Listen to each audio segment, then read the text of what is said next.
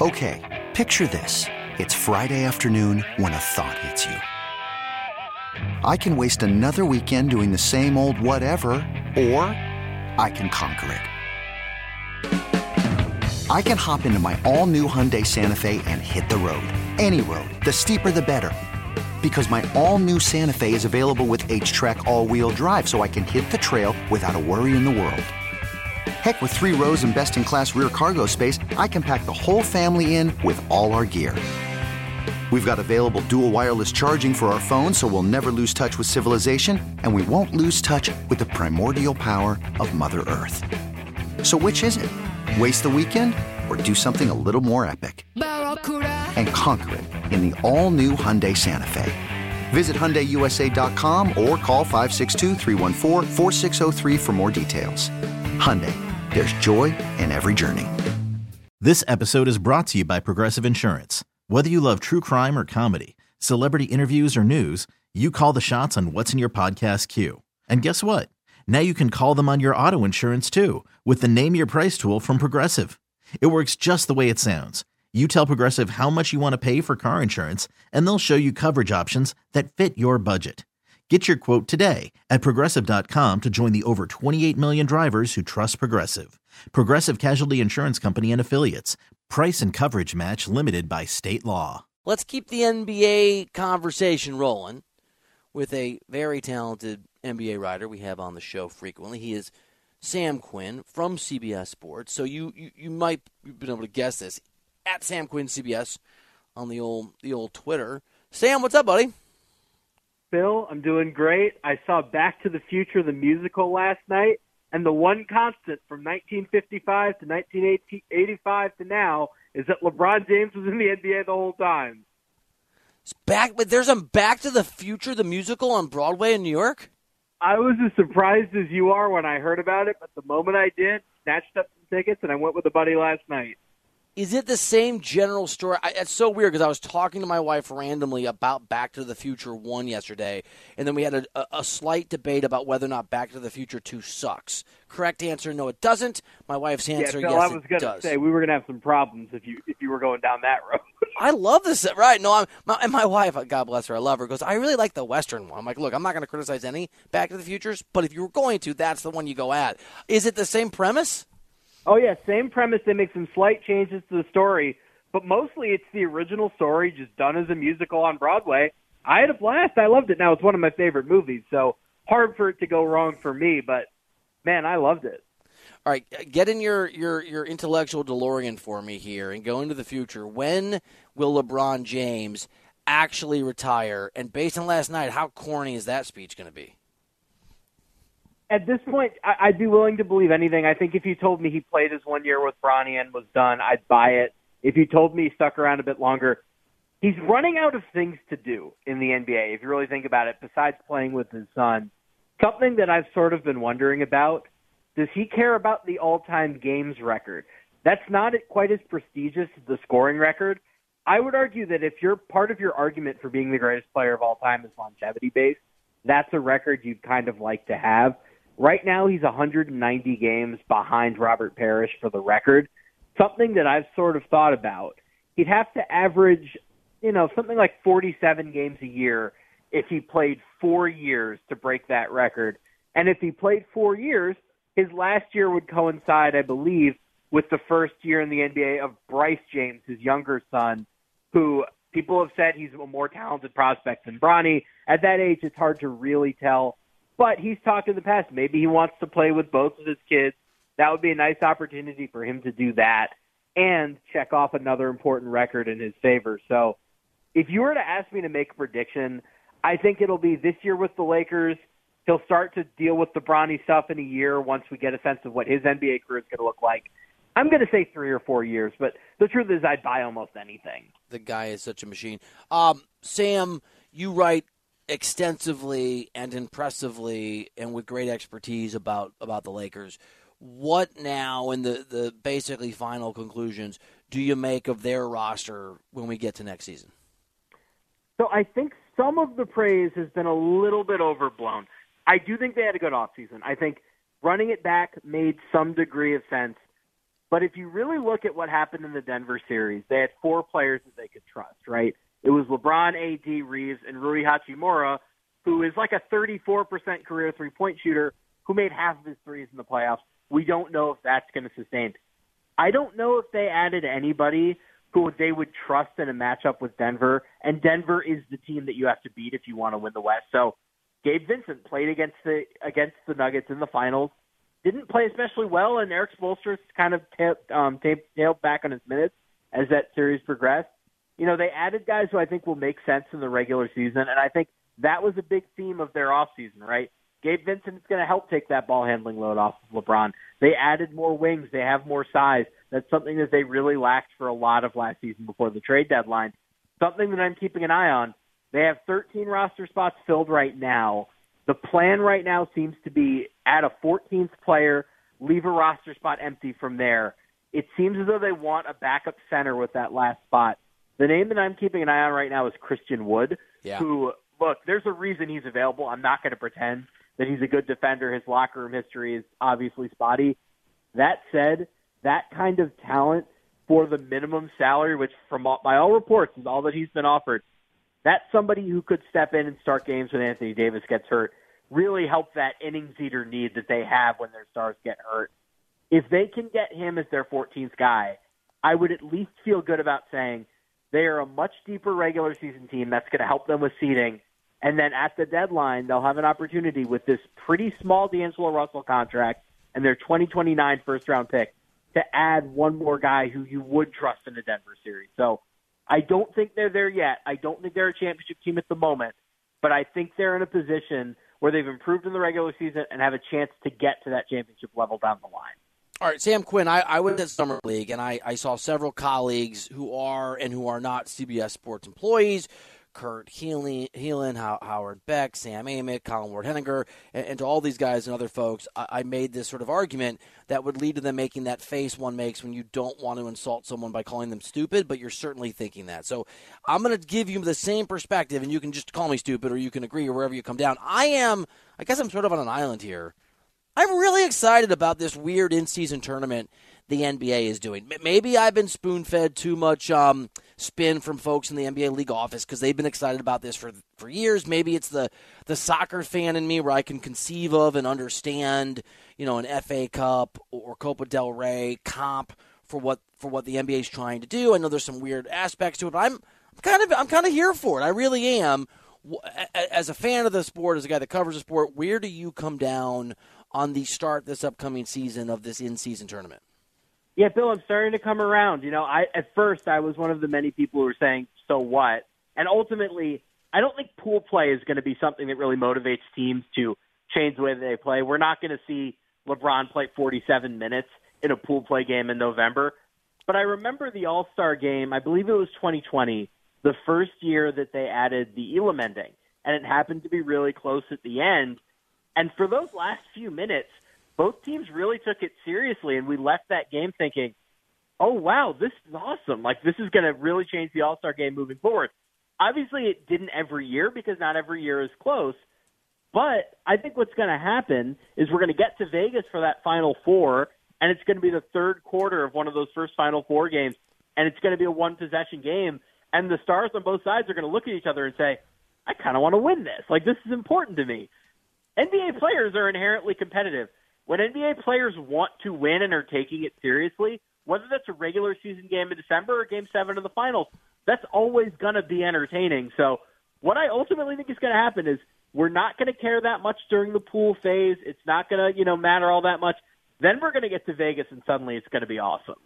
Uh, Sam, I, you probably, I, am assuming, I, I, shouldn't put words in, in the mouths of, of, of, people on the show. So if, if this is inaccurate, just say so. But I think most of us don't overreact too much to Summer League. We know it's a very small early sample size. For me, it's a glorified scrimmage. I like it. I like watching it. I like talking about it. But it it's not that telling to me about about it does not in it is not a DeLorean into the future for for me. So from what you saw from from from Wembanyama, from Scoot Henderson, from Brandon Miller, any conclusions, any overriding thoughts that you have from those guys or anybody else from, from Summer League? Yeah, as far as Wembanyama goes, I, I'm ultimately with you. I'm not somebody who puts a lot of stock into summer league, especially where rookies are concerned. If I'm going to put stock into summer league, it's with second year guys because I want to see what they've added since their first off season started. Like I think Max Christie on the Lakers is a perfect example of this. Someone who took a real jump between his rookie year when he barely played and next year when he'll probably be in the rotation. As far as Wembanyama goes, the one thing that really stands out, the offense is going to be hit or miss as a rookie. I think that's just the reality of being a rookie big man. Defensively, oh my God, some of the things he was doing. That block on Brandon Miller Yeah. from behind the three point line. I mean, there are going to be shots that other defensive, like legendary defensive players, you know, Rudy Gobert, these guys that have won several defensive player of the years, he's going to have access to blocks that they did not, just based on his athleticism, his instincts, and his wingspan.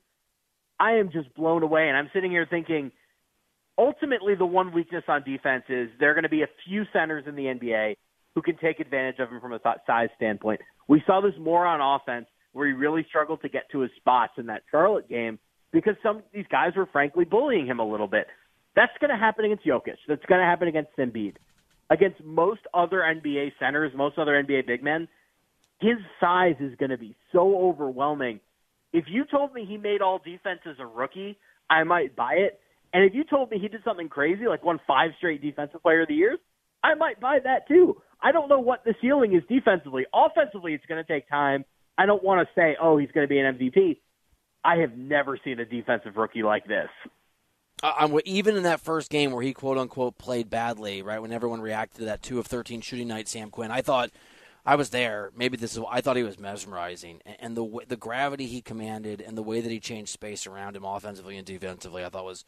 I mean, it was it, it, it was so obvious and so stunning. Uh, Sam Quinn here on the show. Sam, this I'm going to give this to you in a very sort of general sense, and you can take it anywhere you want. But when when when you look at and think about Zion Williamson and where he is in the NBA and and what he can do versus what he will do, where do you come down on Zion? Optimist, pessimist? Do you think New Orleans should you take it any direction you want? But I'm curious your take on Zion. You know, we heard those trade rumors around the draft. You know, Portland was one of the teams swirling around. Charlotte, any team that could have helped them help the Pelicans get Scoot Henderson. I was sitting here thinking, based on what is reasonably available, and I'm a huge Scoot Henderson fan, but based on what is reasonably available, there's no way I would have traded Zion. I'm just of the opinion there are so few guys in the NBA that legitimately have MVP caliber talent. At any given time in the league, it's less than a dozen guys. It's like six, seven, eight players that can do the things that a healthy Zion Williamson can do. I would rather watch my franchise sink to the bottom of the ocean than trade that guy away early. I would rather be the team that held on to him too long and just said, look, we know there are fitness problems. We know there are health problems. There might have been attitude problems. I think, frankly, he's starting to trend in the right direction based on some of the quotes that we've seen this offseason. The point is, with all the risk, the talent is so mesmerizing and so overwhelming. I'm just not giving up on him. I am keeping him until the moment he says, you know what, I'm out, or you know what, I, it's not going to happen. I just think guys who can score near the basket the way that he does, there's nobody else in basketball like him. You could wait 30 years and be in the lottery all that time and never pick another player as talented as him. I just am of the opinion that guys like that, you hold on to them for dear life. Uh, last question for you, Sam Quinn. As we await Damian Lillard's destination, and as, as I understand it, as everyone on Earth understands, that he still wants to be a member of the of the Miami Heat. If you were Dame, if you were advising Dame, what would be the list of teams, realistic teams, that, that you would maybe suggest to him he should be open to? Okay, first of all, I want to dial the clock back here a little bit. Remember in 2020 when Anthony Davis requested a trade and everybody in the NBA knew he only wants to go to the Lakers. But he still leaked out that farcical list where it was I think the Bucks, the Clippers, and maybe the Knicks, where he leaked out a few other teams to kind of seem a little bit more reasonable. Say, no, no, it's not just the Lakers. See, I'm giving the Pelicans options. I feel like Damian Lillard probably should have done that with the Blazers. Just picked out a couple of teams that didn't have as much to trade as the Heat. Just to be like, oh no, I'd love to go play for the Suns. I'd love to go play for the Lakers. Just to seem a little bit more reasonable because right now he's losing the PR battle. But in terms of the basketball side of the equation, the team I keep looking at is Philly. I think Joel Embiid by far is the best player he could reasonably be playing with next season. Joel Embiid, look, look, Jimmy Butler, incredible in the playoffs. If you look at a night-to-night player, Jimmy Butler's not an MVP. Joel Embiid's an MVP. The thing that Joel Embiid lacks, frankly, Philly has lacked this entire since the process started, has been somebody to set a culture. Damian Lillard can do that. Damian Lillard can be the surefire playoff scorer that they've never had. I think they have enough defensively. You know, Tucker's still going to be there. De'Anthony Melton could slide into a starting role. Where I think Lillard is the one thing that they lack, and I think it's a nice, purely from a narrative story perspective. I know some people don't like this, but you know, we're writers. This is what we gravitate towards. You know, from a narrative perspective, I think it would be kind of interesting for Lillard to not be able to take the team that drafted him to the promised land like he wanted to, but to help Joel Embiid do it in a city that you know he has a similar connection to. From a narrative perspective, that just really is very very fun to me. So, if I were him, I'd be much more open minded about Philly. I think there's a much you know more palatable deal there for Portland, where maybe Tyrese Maxey goes out and you get extra assets for him, and James Harden goes to the Clippers and you get more assets for him. I think if Philly was really in the conversation here and Lillard was willing to consider it, they could make a much better offer than Miami could. So that would be the other team I would keep an eye on. But purely from a PR perspective, Dame, just throw out a couple other teams that aren't going to do it. Just do it for the sake of appearing reasonable because, man, you know, the PR has not been great for him since his trade request. Yeah, it has been ugly. Sam Quinn, uh, great stuff, buddy. Appreciate the time, and thank you for letting us know that there's a Back to the Future, the musical. It might be time for me to get back to the Big Apple. I'm glad I could impart that, you know, little service on your listenership because I recommend it to anybody. It's incredible. Go see it. This episode is brought to you by Progressive Insurance. Whether you love true crime or comedy, celebrity interviews or news, you call the shots on what's in your podcast queue. And guess what? Now you can call them on your auto insurance too with the Name Your Price tool from Progressive. It works just the way it sounds. You tell Progressive how much you want to pay for car insurance, and they'll show you coverage options that fit your budget. Get your quote today at progressive.com to join the over 28 million drivers who trust Progressive. Progressive Casualty Insurance Company and Affiliates. Price and coverage match limited by state law. Okay, picture this. It's Friday afternoon when a thought hits you. I can waste another weekend doing the same old whatever, or I can conquer it. I can hop into my all new Hyundai Santa Fe and hit the road. Any road. The steeper, the better. Because my all new Santa Fe is available with HTRAC, all wheel drive, so I can hit the trail without a worry in the world. Heck, with three rows and best in class rear cargo space, I can pack the whole family in with all our gear. We've got available dual wireless charging for our phones, so we'll never lose touch with civilization, and we won't lose touch with the primordial power of Mother Earth. So, which is it?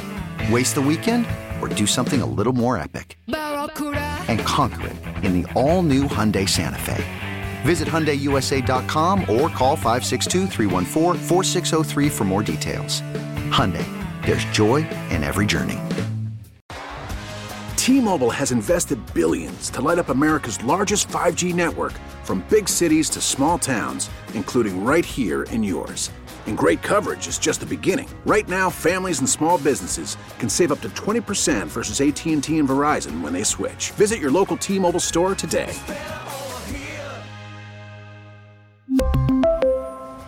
Plan savings with 3 lines of T-Mobile Essentials versus comparable available plans. Plan features and taxes and fees may vary.